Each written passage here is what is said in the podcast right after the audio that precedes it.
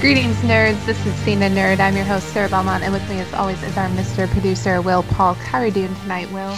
I'm doing very well, Sarah. How are you doing? Every time I add something different to the rundown, I always say what I normally say, and I don't know why. Well, whatever it works, and we don't stumble over the intro. So hey, keep doing what you're doing. Yep, and I am going to stumble over to more intros because tonight it's not just the two of us. We actually are preparing for a crossover by inviting a lot more voices to the show. We have, of course, back with us again Veronica Rose. Hey guys, how you doing? Yep, and the cross- crossover would not be complete without our buddy, our friend, and Earth One co-host. Pacing Pete is back. What's up, guys? Welcome back to both of you. Thanks for having Thank me you. on. This is uh, this is gonna be a lot of fun. Hopefully, don't ruin it. No pressure. None Yeah, whatsoever. yeah.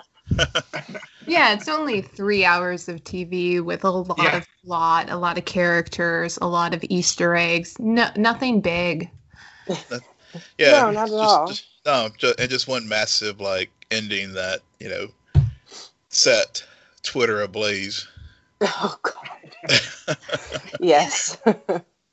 Twitter is the most flammable thing on the internet. it is. Mm-hmm. Yeah, I'm sure. I think some of the Facebook chat rooms are probably pretty pretty hyped up too. All right, I, I let's get started with a Flash Hour One. Um, this is my favorite episode of the Flash this season. Easily, easily. Easily, easily. Mine too, since I haven't been watching it. Pete, have you been keeping up with the Flash? I've only seen the first two episodes, and I watched the hundred the hundredth episode because they had uh, Reverse Flash and Zoom back in it, and I was curious to see how that was going. And honestly, after watching the hundredth episode, I felt like I didn't need to. s- and may- Maybe it's because I watched the first two already, so I knew that Nora, uh, Barry and Iris' daughter, was in it. But I didn't feel like I needed to know much else what was going on to really be caught up because of the fact that they're kind of like going back and digging into the reverse flash stuff.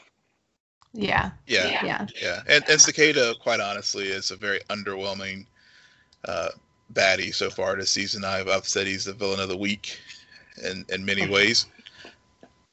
Well, they, that's the guy from Amer- uh, Chris Klein's always going to be the guy from American Pie for me. So to see him as like the villain is kind of like, oh, okay. Okay, does he talk like that always, or is his cicada voice like a phony, made up thing? it's it's kind of funny actually. Like it's not threatening at all, and and you know, in, in the hundredth episode, they made it seem like they finally, uh, you know, figured out how to defeat him, and then they didn't, and I guess they're gonna just keep carrying it on. But then they threw this. Um, I don't know if you guys saw the hundredth episode, but they kind of teased that Nora's been in Yeah. contact with Yep. um, Eobard, who's alive in the future. So I don't know what they're gonna do with that, but it did kind of pique my interest. So I might go back to watching the Flash, but I really, I really haven't watched the Flash a whole lot. So Yeah, the the teaser gets you, and you're like, oh, this is why I watch this show. Yeah, yeah exactly, exactly. It's like he's back. he's back, but Yeah. he's not back. I mean, he even showed up in the crossover, Yeah, but not yeah, really. Did. yeah. Well, let, let's yeah, no, let's just jump jump too far ahead. That's the that's, Yeah. Uh, that's chapter two. I, I don't know about you guys, but I got some major the original cross crossover just between the Flash and Arrow after Barry becomes the Flash. That's what I felt some serious vibes in, especially this first hour. hmm hmm I think Yeah. they play off well with each other. You know, they the dynamic is pretty good considering. You know, like we did get kind of a, a goofy Oliver in this um, crossover, but I really like the the two of them together when they play off each other. So Yeah. I I actually enjoyed it. I mean, like I said, I haven't been keeping up with Flash, so it's definitely my favorite Flash episode this season. I like to say that we got Stephen Amell in this crossover and not Oliver Queen. a weird way. right.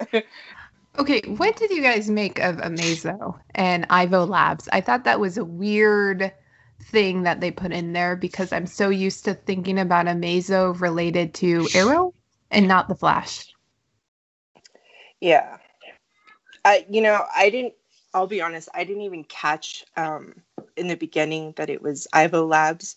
I just was like, "Oh my god, there's a droid that sucks superpowers from the heroes. Like, what's up with that?" And then somebody had mentioned it on Twitter, and I was like, "Oh, wait, that's the wrong show." I was like, "Wait." Um, but if if you know, I, I honestly I had almost forgotten all about him and Amazo, and I didn't even put two and two together with the ship and everything. I'm so it wasn't until yeah, it wasn't until after the show aired that I was like, oh.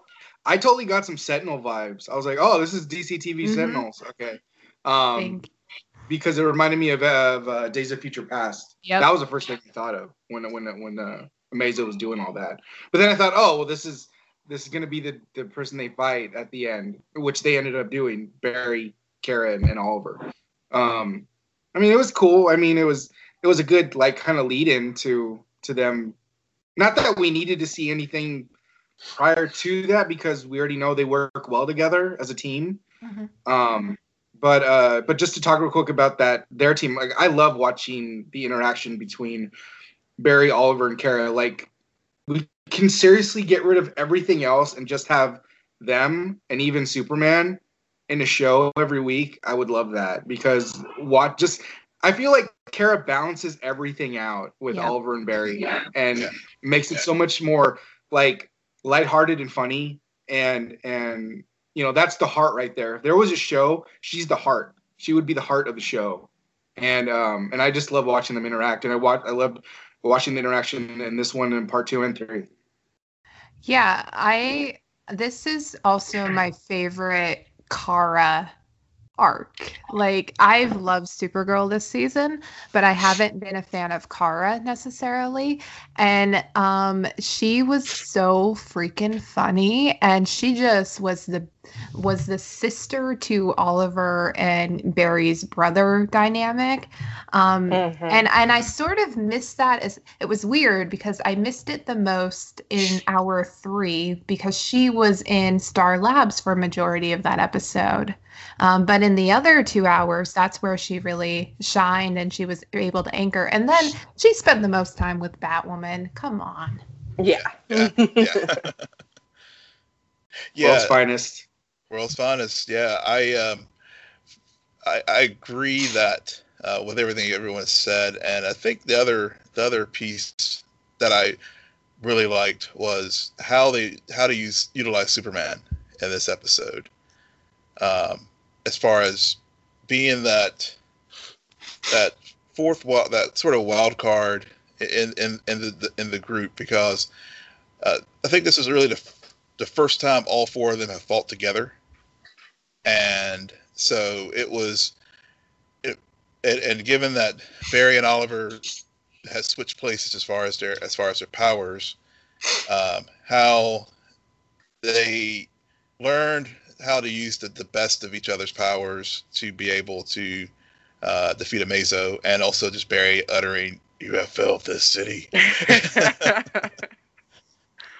It's so classic. It's Yeah. classic now. I and then also Stephen Amell's ad lib of doing the thumbs up at the Yeah. end when they save the day. Yeah. I was watching it and That I'm was like, ad-lib? that's- that was ad libbed. Yeah, that was ad libbed. Doesn't it make it that much more delightful?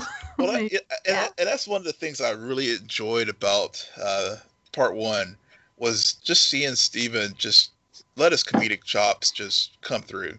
I mean, he just seemed, you know, given that he has to play dark, brooding Oliver all the time, he was like, "I'm going to, you know, I get to be Sunny Barry Allen," and he just took it and ran with it, and it was it was just it was just it, it, you could see how much fun he was having playing playing the Flash. Oh, and yeah. it just oozed off the screen. Not only the first time I watched it, but when I watched it the second time, I, I think I laughed even more uh, because just just how how he just you know used the, t- the timing, the jokes, everything just wor- worked really really well. And, and again, just how well Stephen and, and, and Grant play off each other, uh, but What- also just but also again just allowing him to be just allowing him to be funny. Mhm. What did you guys think about Iris and Barry in that episode?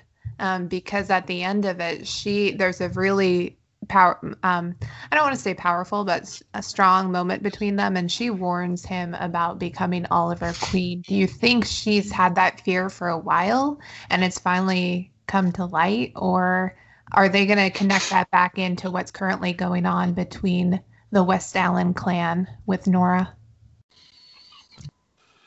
You know, I I haven't watched enough to really like follow what's gonna what's been going on between Iris and Barry um, to know like to be able to really say a whole lot. All I know is that um, I think that because Iris is kind of like a complete and total optimist, and she kind of lives in this like I don't know. In the beginning, when she was like, "Oh my God, the Flash, the Flash," and she was writing about him, she was like his biggest fan.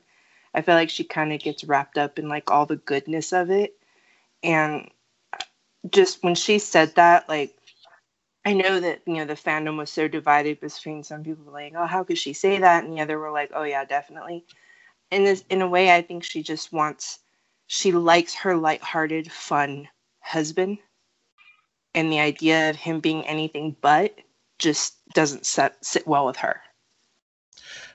That's a good point. And I, I think back to season three, as far as the and, and some of the other situations where they've, or even last year, even season four with uh, when he was uh, uh, in, in, in 4A dealing with uh, with a thinker and how uh, they had their light moments and of they were having their you know adjustments to um, to life, but um, there were some moments where Barry did get dark, in particular, you know, with season three was that, you know, and, and I guess she knows what could happen if he went down that dark path because of, of what he became uh, as Savitar.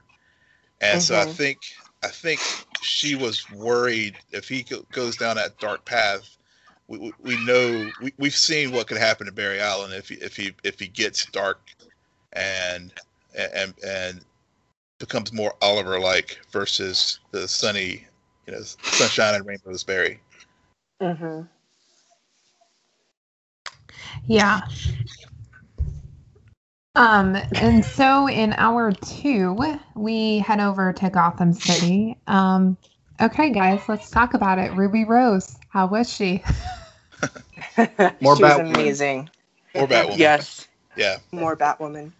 Yeah. I know. Like, I I don't know knew if she- I want more Batwoman more than I want more Supergirl and Batwoman together. World's honest. the combination, because because I felt like the cameo itself was so small that I still don't have a real understanding of her as a character. I'm intrigued, um, but it also felt very one note. Um, so I'm kind of I'm kind of mad for all the hype that we only got um, so such a fine amount of her, or a small amount of her. Oh, I was just say, I was say, yeah, I agree with with you, Sarah, because as much as I enjoyed her appearance, it's really nothing like when they introduced Flash in that episode of Arrow way back in was that season two or three of Arrow? When they Two. that was it was originally supposed to be um you know just an episode featuring him and then they loved it so much that they it turned into the pilot you know they led to the pilot.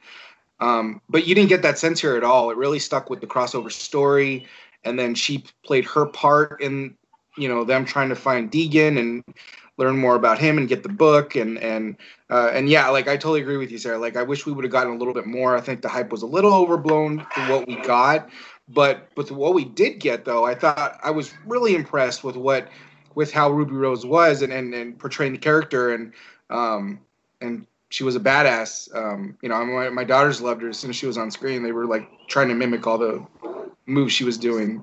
The very brief. Yeah, no, I I would love to see. I would love to see a show that picks up on Batwoman. That'd be awesome. Uh, I honestly, I was under the impression that she was going to be in the entire crossover. I didn't realize that they were just having her in the Arrow crossover, and it was going to be so small. Um, Yeah. yeah. Yeah, I did. I did see So- the way. Yeah, I think there we all thought that. Yeah, Yeah. I mean, there were like two. Yeah, that and also just having the and even Flash from Barry Allen from the Earth ninety. I, I thought that uh, we would have had more of of him as well. The way uh, whenever they did start releasing photos and stuff from the crossover, uh, it, it seemed that they were going to have much larger roles. Uh, We got more than- Superman than either one Yeah. of them. Yeah, yeah. If, you know, Mhm. folks, are, if they're if they're teasing out the possibility of a backdoor pilot, that this was definitely more more so for Superman than, uh, I definitely have thoughts on that when we get to part three. Yeah, I would say that knowing, because I've been a fan of Ruby Rose for a very long time, that just what I've seen her in in other movies, I would think that she would probably really carry that show so well if they gave it to her. Um, she's she's just a really cool person overall, and I think that she could portray Batwoman well. And if they were to go ahead and greenlight this, I you know, I would definitely be a diehard fan of it. yeah. Yeah, I would too. I, I, I liked. I mean, what what we were given uh, is definitely it's definitely enough and enough there that I think if she if the show's written well and, and carefully, then there there's uh, clearly they could just take their Arrowverse to the next level um, with that character. Um, I I think I think before they do that though, I, I think it would be it would be cool to see her show up. Um, uh, you know, and, and some maybe many crossovers, you know, like like they did with season one of, of the Flash when they had Oliver uh, come over. Uh, maybe they could do the, do that with Supergirl since they played so well off each other. That would Um, be really cool. I think I think the appetite is there in fandom that if you were to do any subsequent mini crossovers, do it on do it on Supergirl. Yeah. Well, what's interesting about that, Hank, is is you know we'll get to season we'll get to episode uh, part three in just a bit here, but the way they left it, I almost felt like they're teasing her being on Arrow because she talks directly to Oliver. So I, I wondered if that is teasing her and maybe future appearances because obviously they're not gonna.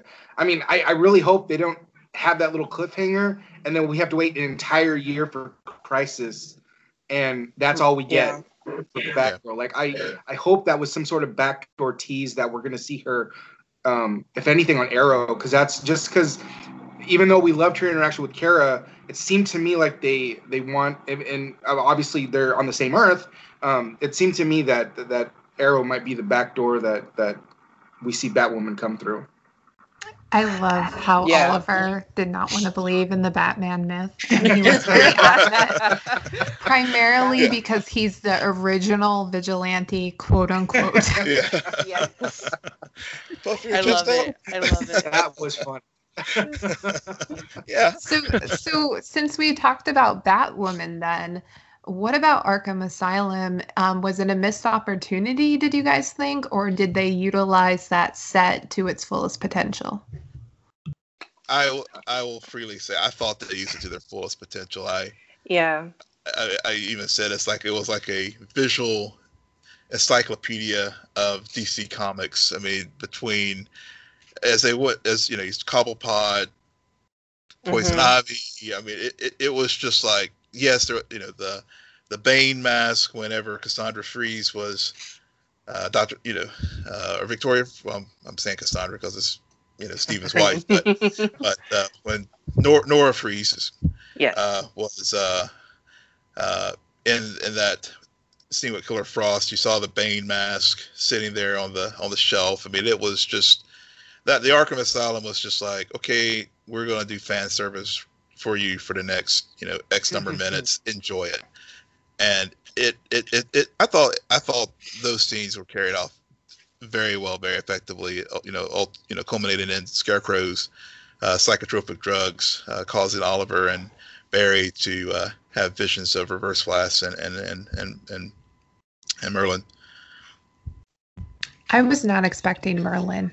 I don't remember being teased about him. Um, but I, I thought it was interesting how so in the first hour one they spent a lot of time talking about the differences of how oliver and barry use their powers and are able to tap into that that strength. Um, it comes from very different places. And then in hour two the in the arkham they end up learning more about the motivation um, because they're squared off with their arch nemesis.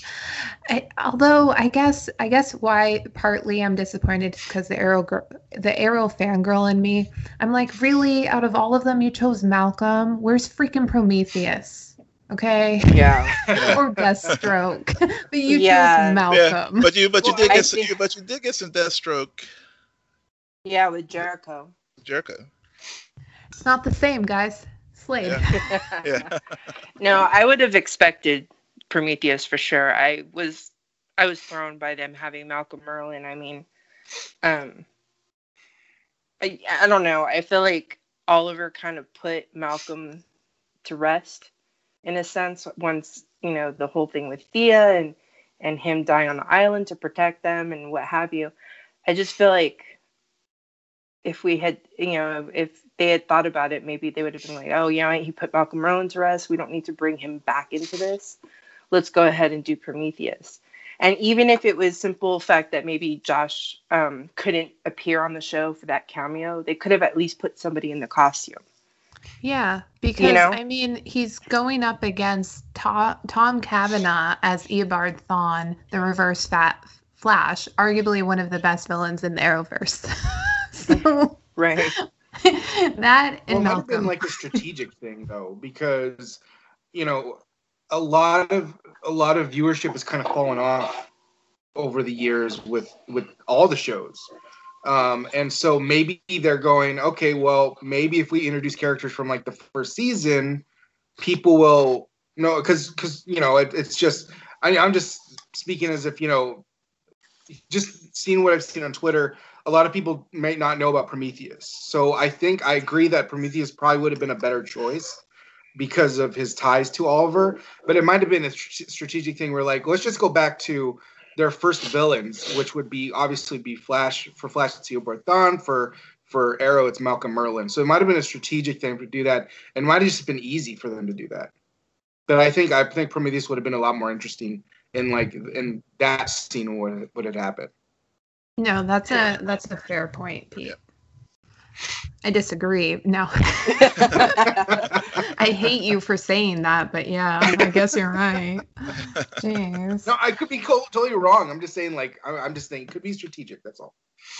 You know, speaking of villains, um, we have the Monitor and John Deacon or Deegan. Deegan. Deegan. Deegan um, throughout the crossover arc. I was very surprised by the Monitor. I liked him. I liked the portrayal. Mm-hmm. Um, some of the, the sets he was on, um, I hated. Um, I could see where the budget went and where it didn't go, but I also he captured my attention anytime he was on. He sold it. He did. Mm-hmm. Yeah. Whatever he, really he was trying to sell, he sold. Definitely. I mean, yeah. there's there's so much going on that you know in the within this show, but if people just took the time to really kind of focus on the monitor and and like for those of us who know about him as a comic book character, they would have been a lot more excited about seeing him on the the crossover. Mm-hmm. Um, I the whole aspect of how he, basically he's in charge of the multiverse. I mean, um, that whole thing just was like I was just sitting there like screaming in my head. You know, I don't actually scream out loud, but I was feeling so excited. I, I couldn't contain it. I was just sitting there like, oh my god, oh my god, I want to talk about this because mm. having him there and backtracking to all the things I remember reading about in the comic books and stuff like that over the years, I'm just like, I couldn't believe that when they announced that he was going to be on, I was like, God, he better do a good job. And oh my God, that guy killed it. He nailed it. Killed it. hmm Yeah. I agree. Yeah, he, he totally nailed it. And you know, whenever we we when we saw that the monitor was going to be on, I was I think we we did our pre show, and I was like, this looks like it's leading towards crisis, and I'm saying, and it, and it is. And hmm but I, I I liked. I know Sarah, you were talking about the budget. And yeah, it did. They did repurpose the set. Looked like from Star Trek Generations, but um,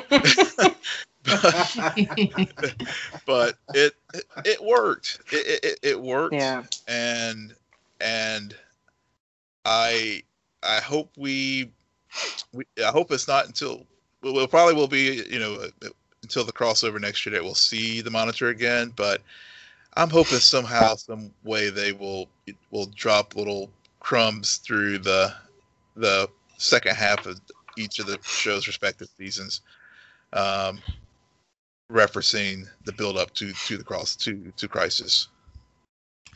Yeah, I.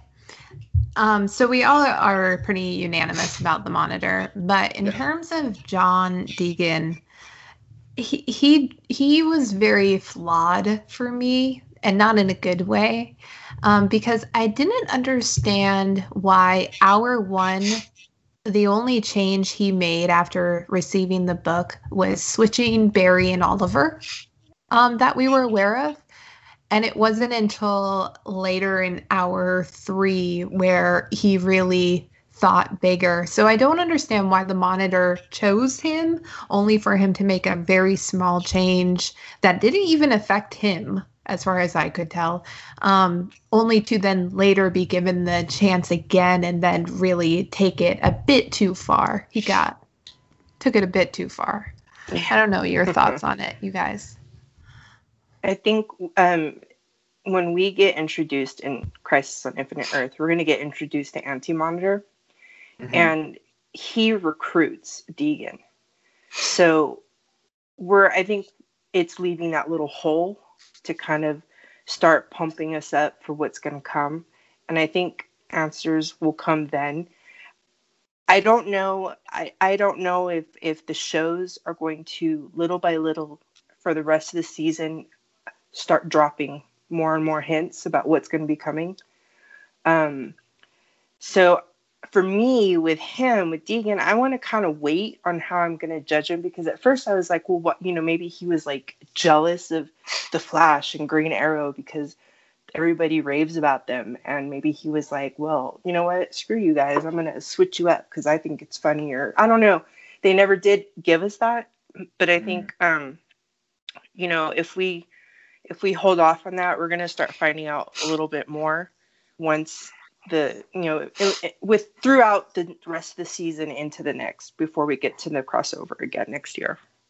Yeah, Yeah. I I think the I think why he went sort of small before is he was only aware, I guess, when he first got the book, maybe of, of the Earth One heroes. So you know, uh, it's it's Barry and Oliver, um, and so yeah, maybe switching them up. It was, yeah. Again, I think maybe it was just his inexperience and and not Mhm. thinking, not you know, not thinking grand as far as like what can I really do to like change up this universe. So, yeah. So I think I think you know, the monitor selected him as as I guess the the, the holder of the book. Um, because I guess he probably did see the potential for him to to do grand mischief, uh, Mhm. but it was I think he he needed to sort of get uh, the, the channel in a good place here. Uh, he, he he he is co- he was constantly working on how to uh, rejigger the the experiment. Yeah, and that got lost in the crossover, like Yeah. what his original purpose was and why p- maybe the monitor picked him because there was so much else going on that his art kind of got lost in there. hmm Yeah, and to add on what you guys were saying, like it, it as the crossover goes on and we get into part three and you really see how they can alter the realities, you kind of go back, at least I did, I went back thinking, well then why did he only change Oliver and Barry and everything else stayed the same? So that that did seem like a little flawed. I agree with you on that, Sarah. What are your thoughts then to go into hour three? Um, we all saw the spoiler pictures of Tyler Hoechlin in the black Superman outfit. So to find out in hour three that it was really John Deegan um, def- changing, becoming Superman in this reality, um, what were your thoughts on that choice? I, I thought it was, thought it was good. Yeah. Go ahead. Yeah. Yeah, I, I was gonna say the same. Oh It- well, sorry.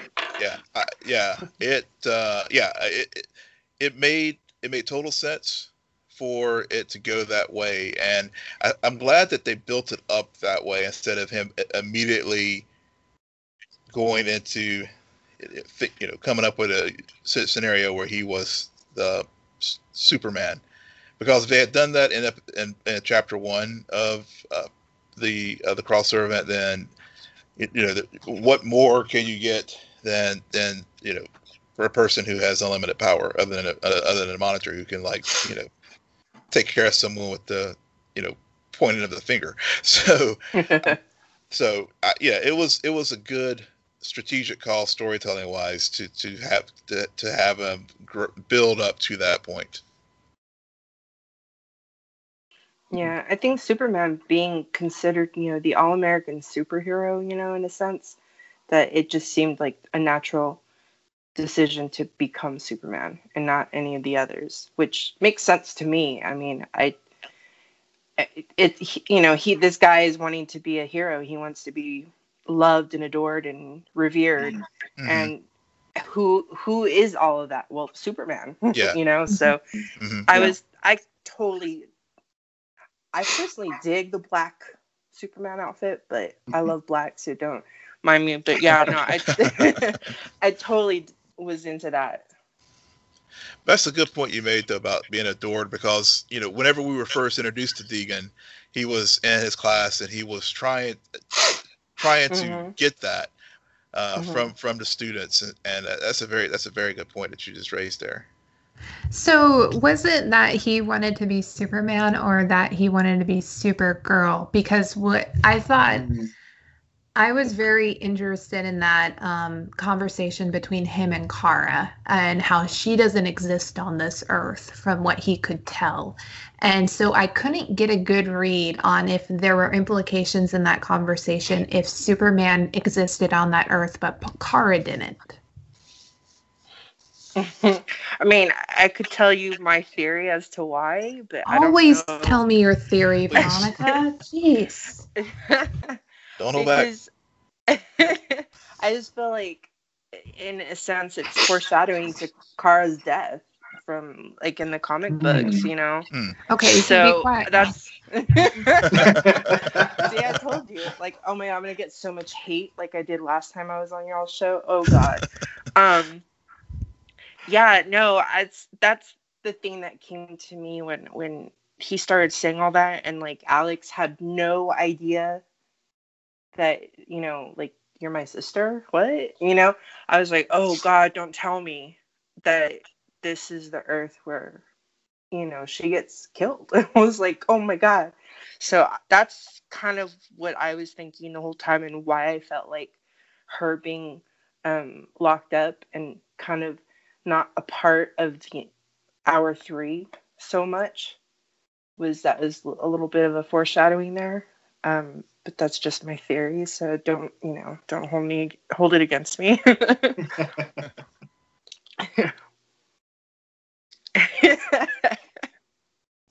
Sorry, I didn't know if either of the boys wanted to say anything, so I was Oh, patiently um, waiting. No, Oh, no, I, I, I, uh, I think that's an interesting theory because we really haven't had any indication that there is a Supergirl on on Earth One.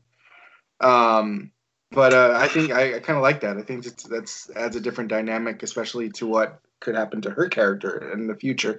I also thought it was interesting that Deegan did choose Superman to become when he really only has Kara to base his that off of. You know, Um, and uh, and and then you see him kind of like be shocked when Superman did appear, like oh crap, like you look exactly like me, but you're the actual complete opposite of me. Um, Mhm. But I thought that was really cool to do that. I actually did think I actually liked this version of Superman in the part three episode. Um, I'm a I'm a very huge Superman fan, and so I was really interested to see how this how this would work out. I I, I haven't watched a whole lot of Supergirl, so I've seen a little bit of what um, of this CW Superman um, has brought to uh, to television. But I really liked um, this. I really liked. Uh, I can't say his last name. Tyler. What is his last name, Sarah? Hecklin. Tyler Tyler Heck- Hecklin. Uh, the Superman he grew on me, and to the point where I would like to see more of him. Um, and and I didn't. And honestly, I didn't get that in part one. Like I like I actually found some issues with during the first episode, and part of that is because I felt like I, I might be jumping a little bit ahead here, but a lot of the Clark and Lois stuff seem rushed to me Mm. like I get that it's a that they're developed already in terms of their relationship and who they are as individuals, but we're really seeing this for the first time. And so this is where I was talking about earlier about Batwoman getting her show and Superman getting his own show. In my opinion, and and you know, there's a lot of moving parts right now with Warner Brothers and and, and their plans to bring in with what they're doing with with Superman and, and the fact that they're already pushing for a Superman or Supergirl movie um, it, it really makes me wonder if they are moving towards something cinematically with Superman because it, if you you're gonna do a Superman TV show, I feel like stuff like that, like announcing that she's pregnant, watching them watching the proposal, like that stuff would be saved for the television show. So Mhm. the fact that they're introducing all this so quickly and the fact that he told Kara, oh, Kara, I'm only, I'm going to be gone for like nine months or maybe longer. They have no plan to me that, that says that they have no plans to bring in Superman. And if he comes back, it's going to be very, in a very limited fashion. Whereas with Batwoman, everything they did, I felt like they were going to be moving forward with a Batwoman TV show. Mhm. Yeah, I definitely agree with that. Yeah. Yeah. I I really liked Lois and Clark and it's been a while since I've really appreciated that relationship. So I I agree that everything it felt rushed and it was weird and it was um it took up a lot of more time than I had originally anticipated. Um, but I I really like their chemistry between one another. I I think that they play off of each other well as actors. The scene that bothered me the most was the proposal scene because there's that moment where he's looking away and and for a moment I felt they were they were gonna do that that weird twist where Yeah. oh Deegan isn't fully gone. Yeah. Yeah. It still bothers me. I'm like, why why wouldn't that turn into a different direction um, with that setup? I just It could. that- It could. You know, I mean, I they could have left that. You know, uh, they could have left that door open. You know, I, I to me, you know, they didn't do that on just to do it. I felt like it was purposeful, but we're not going to know that for a while. I don't think. You know, and and I hope it does pay off. I hope that we are. You know, we're gonna we're probably gonna theory spiral about this, but you know, I hope that it does become something because you have this huge moment that could either lead to something massive or kind of ruined by the fact that he just dozed off for a second. Hmm. Yeah. Right. Yeah. Yeah. All I didn't, yeah. I didn't have a problem with uh, the proposal scene. I thought it was, uh, again, I think it was a, a good way that, depending on how things, how people reacted to the Superman character, one they could they could go either direction. They could put it on the shelf and just have Superman come in recurring status, or they could go in the direction of of a series. But I think the, the more I think about it, I think it's better that he is more a recurring character because it will be very hard to have Superman and Supergirl coexist on the in in, in the same um, television space Yeah. um, c- concurrent. And I, I thought the proposal scene was kind of a nice little homage to like Superman from Christopher Reeves and Yeah. Margot Kidder. Totally. You know that I thought that was really cool. Especially my mother, she huge Christopher Reeve Superman fan. Like, oh my god, you can never tell her that he wasn't the best Superman of all time. she will argue to the to the death on that. And so when she saw that, like, because I made her watch the whole crossover with me, um, when she saw that, she was just like clapping and she was all excited. She just thought it was so great, and it really was. I personally liked it. I thought it was really sweet. Um, I, you know, I don't know what's to come of all that, but if he's a recurring role in Supergirl, great, you know. But if not, and they give him his own show, then I guess we're gonna take off to where all the other Superman shows never went. It's gonna Yeah. start where he's married and on. Mhm. It's no longer gonna be about the the beginning. So Yeah. who knows? Yeah. Well, I mean, I don't need another Superman show because I have Krypton. Yep. yeah. Same, You've never exactly. seen Smallville. Are you trolling or you've never seen Smallville? No, I I've seen Smallville. Oh, okay, okay. I just don't I don't need another Superman show. Oh, okay. um, okay, gotcha, because of the movies and everything, and we, we've had Smallville. Um, but Pete, have you seen Krypton? You know, I just started watching it. I'm a couple episodes in, and so um, I'm really digging what they're doing. Um, but I'll save my opinions for when I finish it. Oh, you have no idea. You have no idea. Brace yourself. oh man. One of the Um, things I like though is um when they were in Argo and uh, they took Cisco into with the whole little like back and forth that went on in there. That was fantastic because um the actor who plays Superman Tyler he he really fits in with those guys. He did such Yeah. a great job looking like you know the total push my glasses on my nose kind of guy, just not quite quite getting their jokes but still enjoying them. I I love that whole thing. So if they keep Superman, then like as a recurring role, I hope that he's on all the shows every now and again because he's really good with them. shout out to Cisco. Yeah. Like yeah. he he is such an underused actor because every He now and then they let him play something different and he always nails it. He he's very much like a Tom Cavanagh in the making. He is. Yes. So Yeah. I just I I, I, adored him in Yeah. hour three. I think Yeah, this it's was funny. my favorite alt Cisco. yeah, it's funny. I saw somebody tweet out or something like, "Why is Cisco always like, um, like why is it when they go to like another Earth, like he's just this complete opposite, polar opposite of the Cisco we know?" And I, I didn't think there's anything wrong with that. I love seeing him as like this boss, you know, uh, gang leader type, you know, mafia style guy. I thought it was hilarious. I thought it was, and he did it. Like you guys said, it, like he nailed it so well, and he plays these roles these different Earth roles so well or different reality roles so well, and I want to see more of it. I think it's hilarious, and and he never fails to entertain me.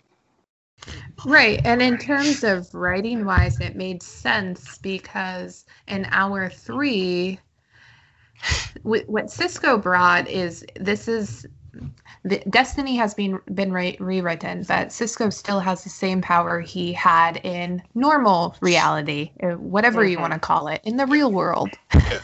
He's still, a Except that He's still a viber. Yeah. He's still a Yeah. viber. He can Yeah. still vibe. Um, he just does it in a different way and not necessarily to help people, but to help himself. So he's much more self-interest motivated. Uh, which which leads us to the conclusion of the episode.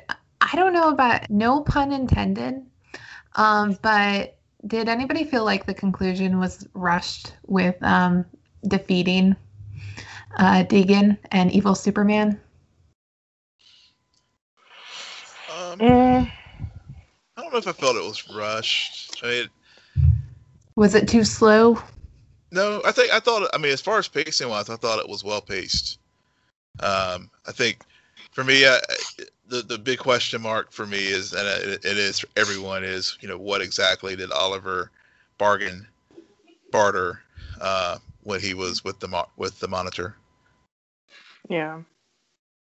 But I, as I far didn't as, have a problem with the ending. I thought it was all right.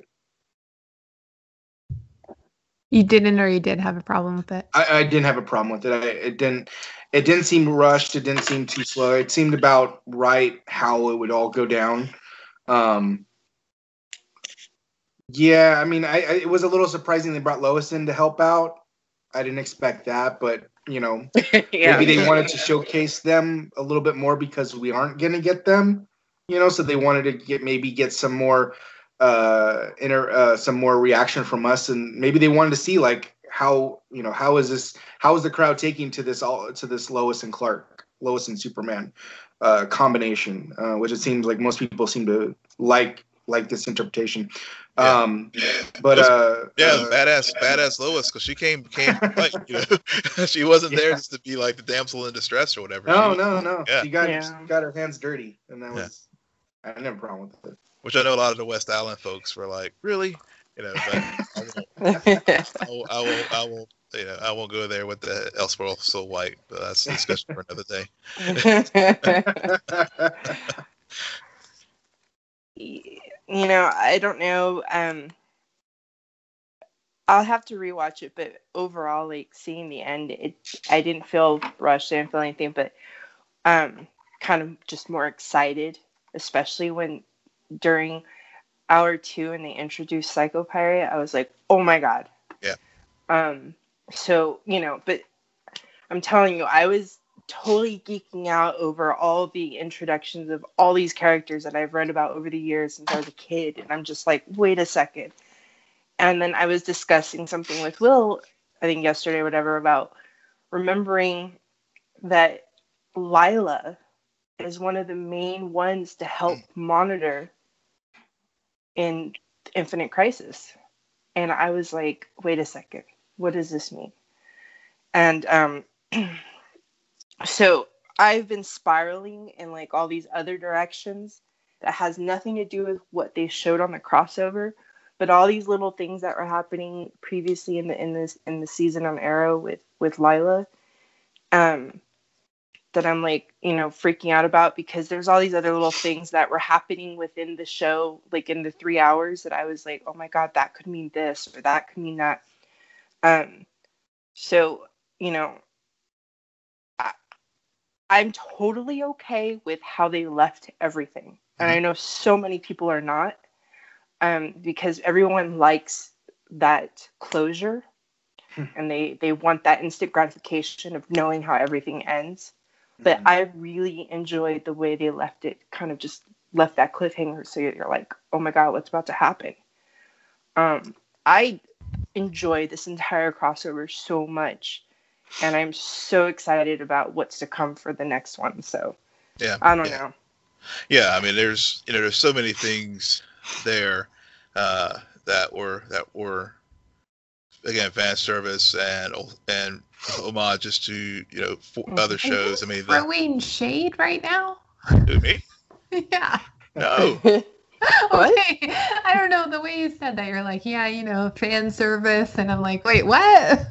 no, no. It's just in the sense I I mean, there was just so many Easter egg things that they were putting out there yeah. uh, that you know that were you know every generation of DC fan can could, could enjoy, and I think that was Mhm. that was what I really, for me, that was what made this crossover super exciting and why I just thoroughly enjoyed it. Everything from seeing Barry and Kara, you know, crossing the globe as you know, like a la Superman the movie to yeah. uh, obviously, you know, seeing what got me into the honestly into, into DC um, Mhm. was with with you know John Wesley Shipp playing the 1990 version of Barry Allen and and and it, it, wanting more of that, and you know, and then th- start a theory spiral like, okay, we go to if you know what happened to what happened, you know, he, he flicked them. I don't know if he if the monitor flicked that Barry out of existence or he just sent him back to Earth Mhm. 90. And is he going to be the one that's going to the- actually be the one that disappears in the in the crisis, or is it going to be our, our Barry? And of course, I mean, shame on us if we don't mention the uh, the uh, drop about uh, about John and being a Green Lantern. oh mean, yes. We can't, Yeah, we that was can't, cool. we can't, we can't like not talk. You know, shame on us if we don't bring that up during this podcast because that was Oh a very my god, cool. moment. yes. That was cool. Yeah. I I totally that one time I did actually like let out a squeak. um, I was so floored. I mean, I actually stood up off the sofa and just stood there. My mom's like, "What? What? What? What, what did I miss?" and I was like, "The ring." she was like, "What?" um, I because I have always thought this in the beginning, but I've only ever told a couple of people because it's not something that a lot of people know about how Hal Jordan and Oliver Queen are buddies, you know. Yeah. And yep. so I was always like, God, I wish they would have made John Green Lantern instead of Spartan, you know. Mm-hmm. Um, but I guess you know it's not really something they can bring into the DC TV world. Uh, so, but for them to hint at it like that and maybe give us some of that for you know next crossover, I was just so excited because this is something I've always dreamed for John Diggle since like they brought him yeah. into the show. And there's and been so like, many, yeah, yeah, and there's been like nods to Green Lantern and and, and previous mm-hmm. crossovers with you know Ferris Air and the yeah. Hanger, and I mean there's just mm-hmm. again every crossover has been building up to this point for Two Crisis. Yes. So um, again, it, it's it's just I'm excited for the crisis and, and also just for the Arrowverses because it seems that they are uh, building towards um, maybe breaking down the walls and having one unified universe, or uh, mm-hmm. uh, but but also just just the payoff of of what you know. I think it this crossover reminded me why we fell for these shows to begin with because it, yeah. it really did have the best elements of them all, and it didn't get into the the, the silly shipping wars, and people were trying to do that kind of stuff and all that on mm-hmm. you know mm-hmm. in their various fandoms, but you know there there really wasn't much of that. Uh, obviously, they had to touch on Oliver and Felicity's estrangement right now, and Oliver did with the very Oliver thing, which is you know hide it from. yeah. But I I like the resolution that they had at the at the end of the crossover mm-hmm. uh, with their relationship and and how hopefully it will you know they'll pay it bring it forward um, in in seven B as far as yeah. how they learn to grow how Oliver learns how to grow with his new self, which we talked about on you know last week's podcast, and mm-hmm. and and how Felicity and her new badassery is, is you know learns how to live with maybe counter counter and gentler Oliver since he's on have to he's working with uh, Star City Police now. Yeah, well, it's like Sarah and I talked had mentioned in that one that we are kind of tired of them always writing that kind of like, oh my God, they're gonna break up. What do we do? And then the next episode, it's like everything's fine. And it's they actually show them working out their problems like the way real married couple would do and not like get ready to just walk out on each other at every little drop of a hat. So it's kind of nice that they gave us that much in the crossover. Like it was like, you know, we were arguing about something stupid, like we shouldn't even have dealt with this. Like it was dumb and I love you and okay, we're done, we're over. Let's let's fight the bad guys. And I was happy they did that and they didn't drag that whole thing out. Right. Um, this crossover proved to me that Oliver and Barry should be married. Um, they, they, seem to just know how to work through their problems. Very um, right? maturity is a good word for it. They have great chemistry. Um, that that should be in Elseworld somewhere. it's like on Earth five thousand or something. Yeah. yeah. You know, uh, so it's it's interesting because the last crossover I I really enjoyed, um, and it and a lot of it was built around Oliver, and and you could argue a lot of this one is also built around Oliver Queen as well. Um, he's kind of like the close, the opening and the closing points of this whole arc. Where do you guys the think butt of everybody's joke? With it? yeah. um, I mean, Mm, what yeah. Did, what'd you say? I missed it, Sarah. Yeah, I, I'm sorry. Veronica had said something and I was still talking. I'm like, I don't know what she just said. It's funny. He's Oliver's the butt of the, butt of the jokes, yeah. Uh. on, honey. No, well, I mean, just like Will was saying before about not talking about the ring, um, we we have to talk about the scene that was not shown between mon- the monitor and Oliver. Mm-hmm. Oh yes, I think I think I think it just to me it was obvious like he made some sort of deal where he's gonna sacrifice himself. I, you know, and there's a lot of deaths in in, in Crisis and and all the, you know, Crisis on Infinite Earths, Infinite Crisis, Final Crisis. There is so many deaths in in Mhm. that in those in that series that it's, you know, a lot of these shows that adapt. uh that are adaptations, you know, they take so many liberties. Um, Mhm. And so I think you're going to see that in Crisis next year. I don't think everyone's going to die. I think you're going to see Mhm. some people die. I think you're going to see. I think I honestly think Oliver's going to die. I don't. I don't. I and you know.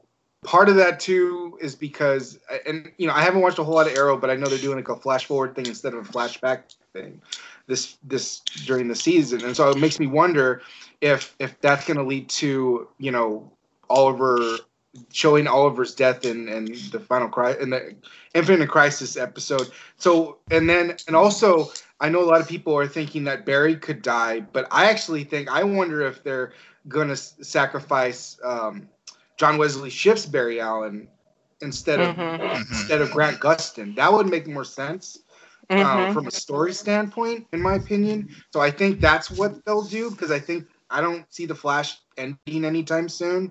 I know that a lot of people assume that said, "Oh, that probably means that they're moving forward with the Flash movie." I don't think that means that at all. I just think I, I think introducing the John Wesley Shipp character, if anything, made it easy for them to say, "We, we can this character, this Flash version can die. We can keep the Grant Gustin version."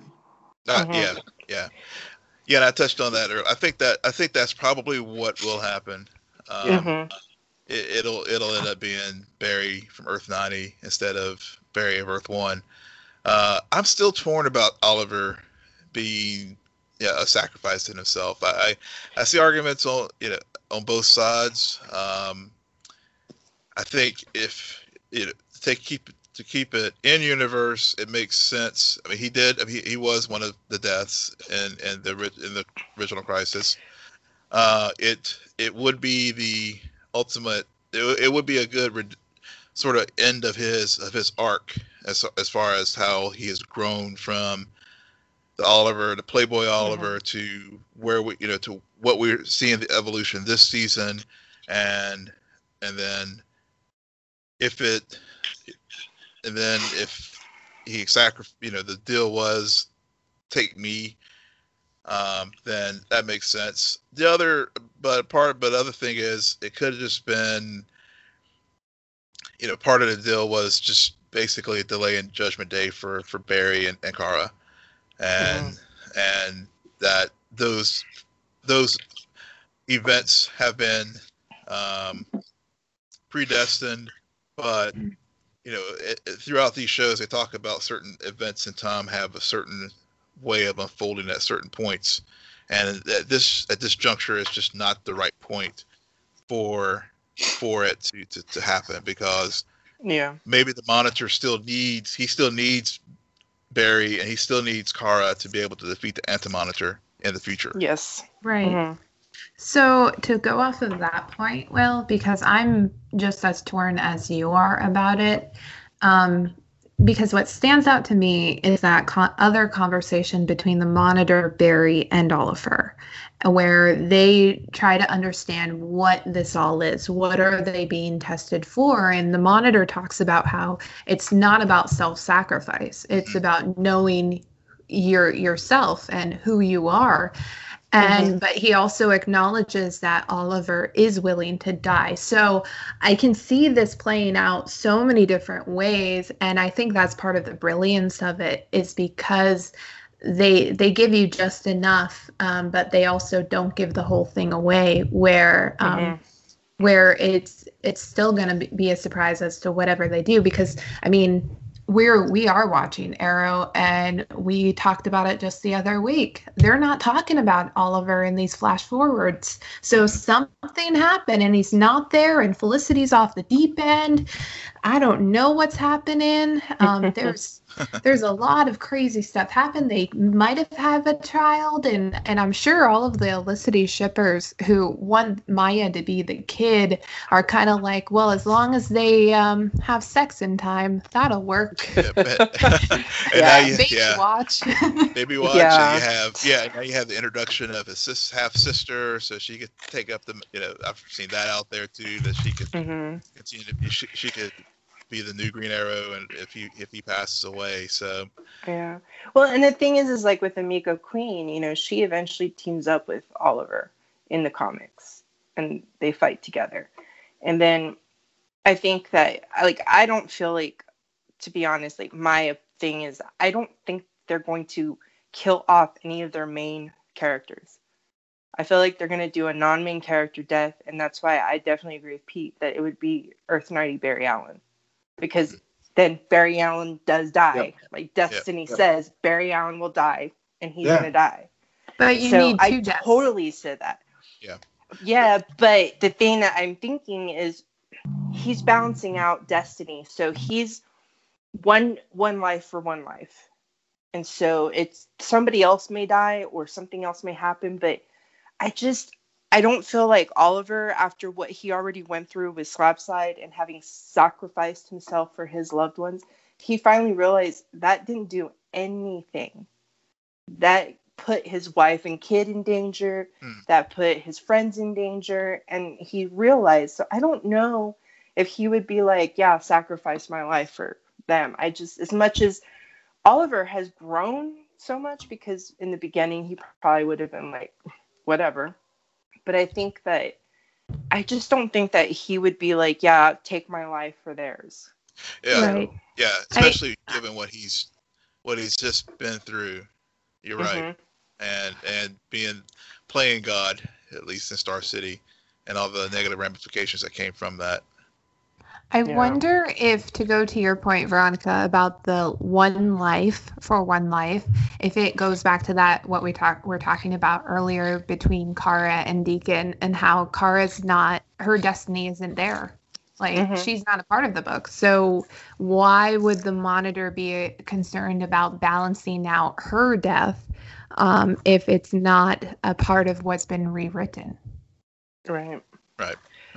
Well, I think, and I think this crossover kind of, it was a way that astute DC readers would would recognize hmm the Kara and Barry, like what we're discussing now, and I, any one of the three, all all three of those characters all perished in the crisis, but obviously CW is not going to be canceling any of these shows anytime soon. So that So you're I- I- telling Yeah. me it's going to be brainy. Okay. no, no. I think I think I think Pete's I think Pete is correct. It's going to be more likely than not Earth Ninety Barry. Yeah. You guys, we were supposed to say, Pete, you're wrong. You can never be on the show again. and God, Pete Sorry, has guys. slammed the gavel. He has said. Yes. any anything else you want to say, Pete, and just be affirmed that you're right? no, I think I said my piece. what Any, What did you all think though about the way that everyone kept saying that Oliver was darkness and blah blah blah and like he's don't be like him. I you know because there's so much um, back and forth amongst the fandom on that. And I just I, I didn't I'm not I don't know. I'm, I'm maybe I'm not as sensitive. I don't know. I I didn't it didn't bother me as much as like a lot of the Oliver Queen fans. Um because in the end, like he went up against Monitor and, and he did something, he talked with him that we don't all know about. And from what I can tell, he didn't tell Barry about it. And he didn't tell Kara about it.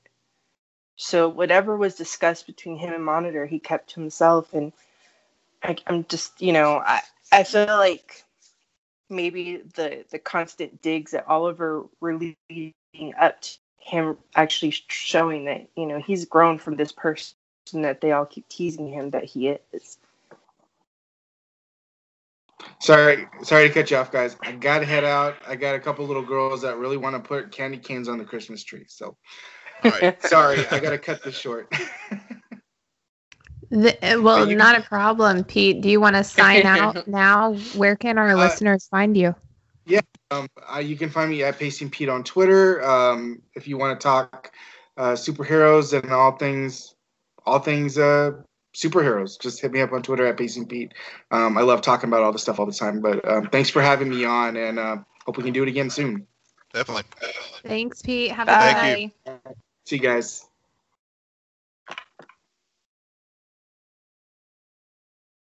Okay. Recording wise, are we okay, Will? Yep, we're still good. Okay, because I wanna I wanna talk about that, Veronica, because this is something I've been waiting to say since the top of the show. Um, I felt honestly like all of that um, negativity towards Oliver was actually more about Barry Allen than Allen than Oliver, if they do it right. Um, Mhm. and it goes back to why I brought up that scene between Barry and and Iris. Um, we we've been hinted at since season one that all, that Barry is going to do a self sacrifice at in 2024, I believe That's correct. Mhm. um, and he's going to disappear. And Nora, having gone back in time this season to meet her dad, who does the self sacrifice, I think that's starting to um, make Iris more aware of the man she married and the Mhm. potential that he is going to abandon her and leave her one day. And and that's partly why she fell in love with him, but Mhm. that's also going to build some resentment there. So so if they I really I really like to think that that's why they wanted to make it clear that difference between these two characters because if in crisis it turns out Oliver does make that ultimate sacrifice um and and that's partly why Barry ends up disappearing a few years later um, for um, to to uphold that kind of honor that these heroes have. I I can see Iris kind of like this is not going to end well for our family, and that's her priority. See, that's that's really good because you know, I, like I said, I haven't followed Flash, so I you know I don't know much about what's happening and and the appearance of Nora and, and all that. So that's something I'm definitely going to keep in mind when I uh, start watching Flash again. but yeah, no, that's good. I I didn't even think about that honestly because you know I don't really know too much about what's going on there with Flash and Iris and his family situation. Yeah, I, I really don't. I mean, you, you, that's a very, very deep thing that you shared about Iris and Barry's relationship, and I think, Mm-hmm. Um, and it's very, it's, you're right. I think, yeah, Oliver was the butt of the jokes, but the more you, the more you say it, you know, when you said that, I mean, you're right. I think that was as much a reflection of Barry and his, as you said, his uh, impending sacrifice and and all and you know really hasn't been deeply explored for Iris and her how it would impact her. And I think, as you as you pointed out, I think that was a way of uh, uh, her saying that to to Barry, and and other things that were going on during that episode really, uh, and this season really have, um, really focused on, you know, that that headline and how how that is going to impact impact them. Right. Yeah. It it reminded me because these past few episodes of The Flash, um, we finally got resentment between Nora and Barry, Mhm. and of course, much to me rolling my eyes, they wrapped it up in a single episode. So Yeah. stupid. Um, but there was tho- those brief moments where she she was like, "Why are you risking your life? Every time you go out there, you could die. You literally were dead in my arms." And then and then we pulled the flash trick and you're back and you're breathing again. Um, but if if you keep doing this, one day you're not going to come back. And that's my reality. And how how do I live with that? How do you live with that? Um, so so I don't know. It's something to explore, but um, Mm-hmm. I, part of the reason maybe why it's not standing out is because the Flash has not had the best, um, has had a very seesawed first half of the season in terms of writing. Yeah, Mm. yeah. It See, and by saying that, you know, it's funny that I think about it now, is Kara and Barry are doing their thing because they have their superpowers. So they're able to go out there and do stuff a little bit more than, say, Green Arrow can. Um, and now that you think about it, he's the one that actually goes to talk to Monitor. But who are the two that are out there sacrificing?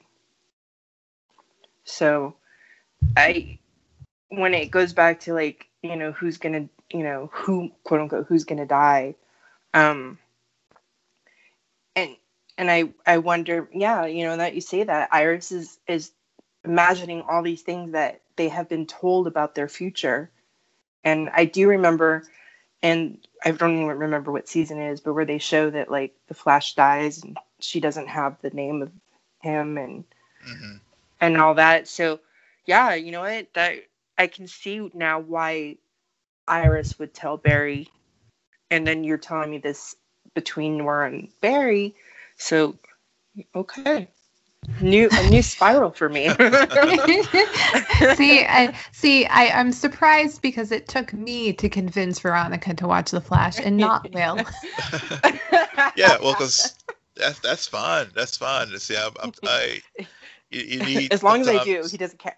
Yeah, exactly, exactly. I don't care who gets credit for it. Yeah, yeah. I I think that's also why this this crossover was so strong, where I, all three central characters are at their best. And Mhm. for viewers who are only watching one or two of the three, it, I felt like it's a good way to make you curious about the other Mhm. shows and want to jump over, especially if we know what's coming in 2019. We don't know exactly how it's going to all play out, but we do know it's there, which is something they haven't done before. They've never done the crossover, the next crossover announcement that this early. Um, Mhm. so if if you if there are questions, I'm sure many people are going to start going back to those other shows and see if there's clues as to what's going to happen um, next fall. Mhm. and also, and and and also, will the legends play a role in the upcoming crossover? And They'll have with- to with- because I with mean, Crisis. The, the Constantine who? is a part of it. The huh? The what? Who? Who? Don't be so cruel. I, I I didn't miss them. no.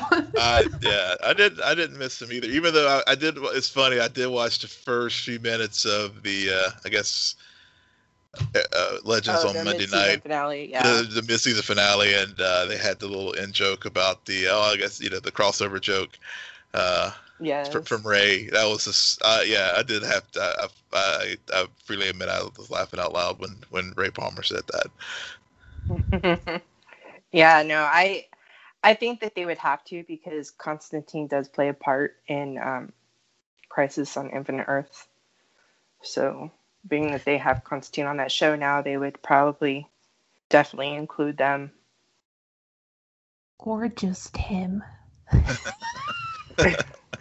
Or just him. They could bring- yep. Ron is just No. like gonna try to throw something at me, even though we're not in the same. oh man. Anything else? I think we covered everything, but Yeah. think say your final yeah. yeah, I don't guys. really. Yeah, I don't have anything anything more to say for for this this crossover. Um, Oh, shout out to James Bamford. I um I remember when we covered his one of the episodes he directed on Arrow and I felt like his episode for the crossover I actually really enjoyed. Um but I um I thought that was pretty cool. So shout out to him. I think he did a good job. Yeah.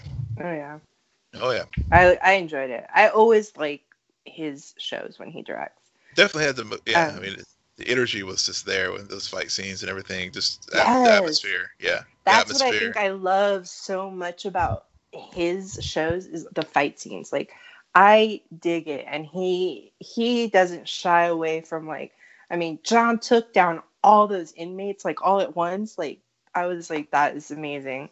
And the killer way that he filmed Batwoman flying through the air to knock out both Green Arrow and Barry, like, yeah. So yeah, I definitely think that he did a great job with this episode for sure. Yeah. All right. Um, Veronica, well, it was great to have you back. And why don't you tell our listeners where they can find you? You can find me on Twitter at Nerdy Chicana, N E R D Y X I C A N A. She spelled it out. She's one of us, Will. She is. well, you know what? Because most people don't know the Chicana. All right, Will, where can our listeners find you? Yes, you can find me at Will M Polk. That's W I L L M P O L K. And you can find me at SJ Belmont, S J B E L M O N T. Please follow our t- our crew on Twitter at Scene and Nerd. Friend us on Facebook, follow us on Instagram, but most importantly, rate, subscribe, and comment on iTunes, SoundCloud, Spotify, and even YouTube. Good night, Geek Out. You're welcome.